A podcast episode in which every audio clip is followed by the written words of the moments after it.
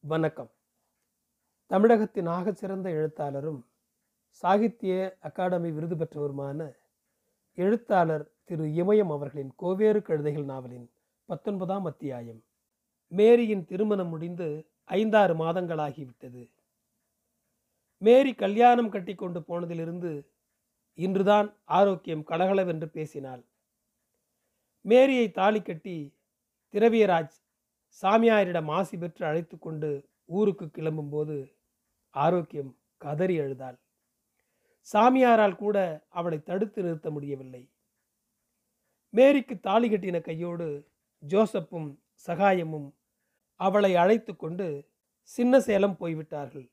இரண்டு நாள் இருந்துவிட்டு போகட்டும் என்று. இப்போதெல்லாம் ஆரோக்கியம் அவ்வளவாக சரியில்லை என்று சவுரி குறை சொன்னான். அவளும் நாள்களில் ஈடுபாடில்லாதவளாக இருந்தாள். மேரியும் இன்னும் இங்கு வரவில்லை. ஆரோக்கியத்திற்கு எதற்கெடுத்தாலும் மேரி பேச்சுதான். ஏதாவது ஒரு வேலையை செய்ய போகும்போது அவளுக்கு மேரி நினைவு வந்துவிடும். அழுவாள். நல்ல சோறு குழம்பு தின்பண்டம் கிடைக்கும் போதெல்லாம் மேரியை நினைத்து கொள்வாள். மேரி இங்கு இன்னும் ஒரு முறை கூட வரவில்லை. இப்போது அவளுக்கு தோதான ஆளாக பீட்டர் தான் இருக்கிறான். அவனும் ராத்திரியானால் பானையில் இருக்கும் தானியங்களை அள்ளி கொண்டு போய் விற்றுவிட்டு தினமும் சினிமாவுக்கு கிளம்பி விடுகிறான் பையன்களுடன். மேரி எதிர்த்து பேச மாட்டாளே என்று சொல்லி சொல்லி அழுதபடி இருந்தாள். இப்போது வேலையும் ஒன்றும் அதிகமில்லை. விதைப்பு முடிந்து விட்டது. ஆனால் களை எடுக்கும் பருவம் வந்தும் மழை இல்லையே என்று ஆரோக்கியம் கவலையுடன் படுத்திருக்கும் போதுதான் ராத்திரி மலையாளத்தான் வந்து ஜோசியம் சொன்னான். குடுகுடுப்பை ஆட்டி காலையில் வந்து தானியமும் வாங்கி கொண்டு போய்விட்டான். அவன் வரும்போது நடுச்சாமம் இருக்கும். ஆரோக்கியத்தின் வீட்டு வாசல் முன் நின்று அவன் குடுகுடுப்பையை ஆட்டி ஆட்டி பேச ஆரம்பித்தவுடன் தூக்கம் போன இடம் தெரியவில்லை. ஆனாலும் ஆரோக்கியம் எழுந்து வெளியே வரவில்லை. குடுகுடுப்பைக்காரங்களுடன் எப்போதும் பேய் பிசாசுகள் வரும். அந்த நேரத்தில் எழுந்து வெளியே வந்தால் அவர்களை பிடித்து கொள்ளும் என்பதால் யாரும் வெளியே வர மாட்டார்கள் ஒரு நாளைக்கு ஒரு தெருவில் மட்டும்தான் அவன் ஜோசியம் சொல்வான். அதுவும் நடுச்சாமத்தில் வந்து விடிந்ததும் வந்து காசோ தானியமோ வாங்கி கொண்டு போவான். பகலில் ஜோசியம் கேட்டால் அவன் சொல்ல மாட்டான். நடுச்சாமத்தில் சுடுகாட்டுக்கு சென்று பூஜை செய்துவிட்டு நேரே தெருவுக்கு வந்து ஒவ்வொரு வீடாக சென்று ஜோசியம் சொல்வான். பெரியவர்கள் யாரும் குழந்தைகளை அவனிடத்தில் அனுப்ப மாட்டார்கள்.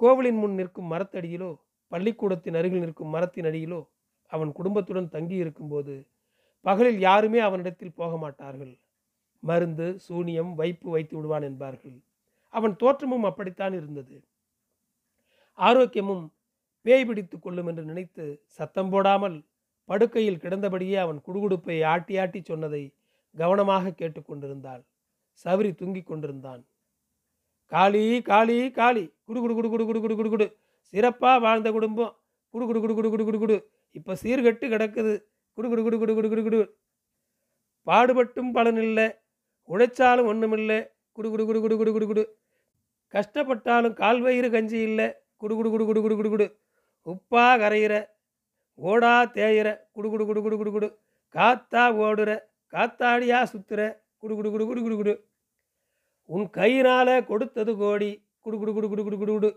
ஆனால் இப்போ நீ கையேந்தி நிற்கிற குடு குடு குடு குடு குடு குடு குடு குடு கை நிறையுமா கவலை குறையுமான்னு உன் மனசில் எண்ணம் இருக்குது குடு குடு குடு குடு குடு குடு குடு குடு கல்லை தொட்டாலும் கரையும் மண்ணை தொட்டாலும் விளையும் குடு குடு குடு குடு குடு குடு குடு கைப்பட்டா நோவு தீரும் தருமதுர மனசு குடு குடு குடு குடு குடு குடு குடு கட்டுனவன் சுகமில்லை பெத்த பிள்ளையாலும் சுகமில்லை குடு குடு குடு குடு குடு குடு குடு ஆடு இருந்துச்சு மாடு மன சொந்தம் இருந்துச்சு நாலு பேர் நினச்சி பார்க்குற குடும்பமாக இருந்துச்சு மனுஷன் நடந்த தடமாக மாறி போச்சு ஆற்று தண்ணியாக எல்லாம் ஓடி போச்சு குடு குடு குடு குடு குடு குடு குடு இந்த வீட்டு கண்ணி ஒன்று வெளியே போச்சு குடு குடு குடு குடு குடு இப்போ நீ கல்லா நிற்கிற கல்லா நின்னாலும் கவலை இல்லை மனசில் பலம் இருக்குது குடு குடு குடு குடு குடு குடு குடு சொந்த புத்தியில் இருக்க சொந்த பலம் இல்லை சுத்தம் பலம் இல்லை மீச வச்ச ஆண் பலம் இல்லை குடு குடு குடு குடு குடு குடு குடு நம்பினது மோசம் இல்லை பல பேரோட தயவு உனக்கு இருக்குது குடு குடு குடு குடு குடு குடு எல்லாத்தோட காளி காளி காளியோட பார்வை இக்குடும்பத்தில் பட்டு நாலு எட்டு நாளாச்சு பிடிச்ச பிணி நீங்கும் குடு குடு குடு குடு குடு குடு குடு கைவிட்டு போன பொருள் கை கூடும் குடும்பம் விருத்திக்கு வரும் குடும்பம் விளங்கும் குடு குடு குடு குடு குடு குடு குடு குடு காளி காளி ஏ காளி காளி ஏ காளி காளி குடு குடு குடு குடு குடு குடு குடு குடு குடு சக்கிலியக்குடி பெரியான் வீட்டுக்கு பக்கம் சிறிது நேரம் குடுகுடுப்பையின் சத்தம் கேட்டுக்கொண்டிருந்தது மீண்டும் ஆரோக்கியம் வீட்டு வாசற்படி தாண்டி காலனி பக்கம் குடுகுடுப்பை போய்க் கொண்டிருப்பது கேட்டது. மலையாளத்தான் போன பிறகு ஆரோக்கியத்திற்கு தூக்கமில்லை. சௌரியை எழுப்பினாள். அவன் தூங்கிக் கொண்டிருந்தான். வெளியே வரவும் பயம். போன ஆண்டும் இதே மலையாளத்தான் வந்து இதேபோல் பங்குனியில் ஒரு ராத்திரி சொன்னான். இந்த குடும்பத்தில் ஒரு கன்னி வேட்டை நடக்கும் என்று அதேபோல் மேரிக்கு நடந்து விட்டதென்று ஆரோக்கியம் நினைத்தாள். ஒவ்வொரு வருஷமும் இந்த மலையாளத்தான் வருகிறான். வாய்வாக்கு சொல்கிறான். அது அப்படியே நடக்கிறது. இதற்கு ஏதாவது செய்ய வேண்டும் என்று ஆரோக்கியம் திட்டமிட்டாள் கழிவிடை செய்ய என்ன செலவாகும்? விடிந்ததும் விடியாததுமாக சௌரியிடம் சொன்னாள். சக்கிலியக்குடி பெரியானிடம் சொன்னாள். அம்பாயிரம் அவன் பொண்டாட்டியிடம் கோசலையிடமெல்லாம் சொன்னாள். அவர்கள் வீட்டில் அந்த மலையாளத்தான் என்ன சொன்னான் என்று கேட்டு அறிந்தாள். அவளுக்கு மனசு முழுக்க கவலை நிறைந்து கிடந்தது. இனி இந்த குடும்பத்தில் என்ன என்ன நடக்குமோ என்று கவலைப்பட்டாள். ஆனால் கடைசியில் கவலைப்பட வேண்டாம். தெய்வத்தோட பார்வை இருக்கு என்றானே. நல்லதுதான். துணி எடுத்துக்கொண்டு துறப்பாட்டுக்கு போகும்போது துறப்பாடு முழுக்கவும் மலையாளத்தான் பேச்சையே பேசிக் கொண்டிருந்தாள். ஊரில் இன்று ஊரணி என்பதால் துறப்பாட்டிலிருந்து ஆரோக்கியம் நேரத்திலேயே வீட்டிற்கு வந்தாள். ஊரே திரண்டிருந்தது. எப்போதும் இல்லாமல் முதன் முதலாக மழைக்காக ஆடி மாதத்தில் சாமியை தூக்கி விடுவதென்று முடிவெடுத்தனர். மாரியம்மன் கோவிலை சுற்றி ஒரே ஜனக்கும்பல். ஊரே திமிலோகப்பட்டது. பெண்களிடம் குதூகலம் சிறுவர்கள் மதியமே மேய்ச்சலிலிருந்து ஆடு மாடுகளை ஓட்டி வந்துவிட்டனர் மாடுகள் தங்கள் வாள்களை தூக்கி அடித்துக்கொண்டு ஓட்டமாய் வந்தன. புழுதியை கிளப்பிக் கொண்டு.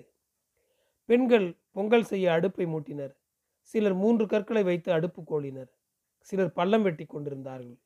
சிலர் குடும்பத்து பெண்கள் பச்சரிசி கடன் கேட்டு தெருவில் திரிந்தனர். இன்னும் பலர் உரலில் பச்சை நெல்லை போட்டு குத்தி கொண்டிருந்தனர். மறந்துவிட்ட பொருள்களை எடுத்து வர சிறுவர்கள் வீட்டிற்கும் கோவிலுக்கும் ஓட்டமும் நடையுமாக பறந்தனர். சில பையன்கள் நீண்ட சோலைத்தட்டையை முனையை மடித்துவிட்டு தரையில் கோடுகிற கார் ஓட்டிக்கொண்டே புர் என்று ஓடினார்கள். சுத்துப்பட்ட ஊர்ல எல்லாம் மழை. இங்கே மட்டும் ஒரு தூத்த துளி கூட கிடையாது. கண்ணால் பார்க்க ஒரு பொட்டு தண்ணி கிடையாது. வெறச்ச காடு. சுடுகாடாக கிடக்கு. சம்சாரியோ எப்படி பிழைக்கிறது? புள்ளக்குட்டிகளை வச்சுக்கிட்டு சாமி குத்தம் தான் எந்த மாதமாக இருந்தா என்ன? சாமியை தூக்கித்தான் ஆகணும். பின்ன தூக்காமையா? அதான. நேற்றிரவு ஊர் மணியக்காரன் தெரு தெருவாக சொல்லிவிட்டு போனான். பிறகு பஞ்சாயத்து கூடியது. இரவு முழுவதும் சிறு சிறு சண்டைகளும் பேச்சுகளுக்கும் பிறகு முடிவானது சாமியை தூக்கி விடுவதென்று. சாமி குத்தம்தான். ஆமாம் தூக்கி தான் பார்ப்போமா எதுக்கு மனக்குறை மனுஷனால என்ன ஆகும்? பேச தான் முடியும். பேச்சு காரியம் பண்ணுமா? காத்தவராயன் காளி மாரியம்மன் தூண்டி கருப்பன் செல்லியம்மன். பூசாரி எல்லாம் அழைத்து வந்து கனி கேட்டார்கள். தட்சிணாமூர்த்தி ஐயரிடம் ஜோசியம் பார்த்தார்கள். இவர்தான் விதைக்கும் போது சொன்னார் இந்த வருஷம் சாமி பன்னி மேலே ஏறி இருக்கிறதுனால கருப்பு தானியம் அதிகம் விளையும் என்று. பூ போட்டு பார்த்தார்கள். சகுனம் கேட்டார்கள். ஆர்வடம் பார்த்தார்கள். சாயங்கால பொழுதுகளில் ஊர் எல்லை தாண்டி சென்று வானத்தில் போகும் குருவிகள் எந்த திசையில் போகின்றன? மழை வருமா என்று கவனித்தார்கள். எதுவும் பலனளிக்காததால் கடைசியில் ஒரு முடிவுக்கு வந்தார்கள். ஆமாம் இது தெய்வ குத்தம்தான். நரபலி கொடுத்து பொங்க வச்சு சாமியை தூக்கினா பாரு. மற்ற நாளையே மழை கொட்டோ கொட்டுன்னு கொட்டும். இது மாத்தம் இல்லை நிசந்தான். ஒரு அஞ்சாறு வருஷத்துக்கு முன்னால் இதே மாதிரி தான் இருந்துச்சு. பஞ்சம்னா பஞ்சம் அப்படி ஒரு பஞ்சம். வாயால் சொல்லி காட்ட முடியாத அளவுக்கு பஞ்சம். என்னென்னமோ பார்த்தாங்க செஞ்சாங்க புண்ணியம் இல்லை. பிறகு ஒரு பண்ணியை வெட்டி பொங்க வச்சு சாமியை தூக்கினது தான் தாமசம். சாமி ஊர்வலம் முடிஞ்சு திரும்பி வந்து கோயிலுக்கு முன்னால் நிலைக்கு வர்றதுக்குள்ளே மழை பிடிச்சிக்கிடுச்சு. ஆலங்கட்டி மழை. அப்போ தான் அடிச்சிச்சு. அதுக்கு பின்னால் அந்த மாதிரி மழை இன்னும் வரல. நீங்கள் சொல்கிறது நெசங்க. யார் யாரோ பேசினார்கள். சிலர் ராமாம் போட்டார்கள். முளைச்சது முளைச்சபடியே நிற்குது ஒரு தூத்து துளி கிடையாது. எல்லாம் பட்டு போய் காற்றுல பறந்துட மாட்டம் இருக்கு. இதையே பலர் மீண்டும் மீண்டும் பேசிக் கொண்டிருந்தனர். வானத்தையே அடிக்கடி பார்த்தனர். பூமியை கண்டு கண்ணீர் விட்டனர். மாரியம்மன் கோவிலின் நான்கு பக்கங்களிலுமே பெண்கள் அடுப்பில் விறகு வைப்பதும் பொங்கல் கிண்டுவதுமாக இருந்தனர். சிறுவர்கள் கும்மாளம் போட்டு பல விளையாட்டுகளில் ஈடுபட்டிருந்தனர். இரவு சினிமா படம் காட்டுவதாக சொன்னதுமே அவர்கள் உற்சாகம் மேலிட குதித்தார்கள். நாட்டு ஓட்டால் வேய்ந்த மாரியம்மன் கோவில் அதன் முன் நிழல் படர்த்தி நிற்கும் பெரிய வேம்பு பெரிய அளவில் படர்ந்திருக்கும் வேரினடில் இரண்டு சூளம் புதியதாக இரண்டிலும் எலுமிச்சம்பழம் சொருகி குங்குமம் தடவப்பட்டு நிற்கிறது. குஞ்சம் வைத்து கட்டியது போல் துண்டு சிகப்பு துணி இரண்டு புறமும் கொடுவால் மீசை கொண்ட சாமி குதிரை ஒன்று முகம் பாதி விழுந்த நிலையில் எல்லாவற்றை சுற்றியும் ஜனக்கூட்டம் ஆரவாரம். ஆரோக்கியமும் சௌரியும் துறப்பாட்டிலிருந்து வந்ததுமே கோவிலுக்கு புறப்பட்டு விட்டனர்.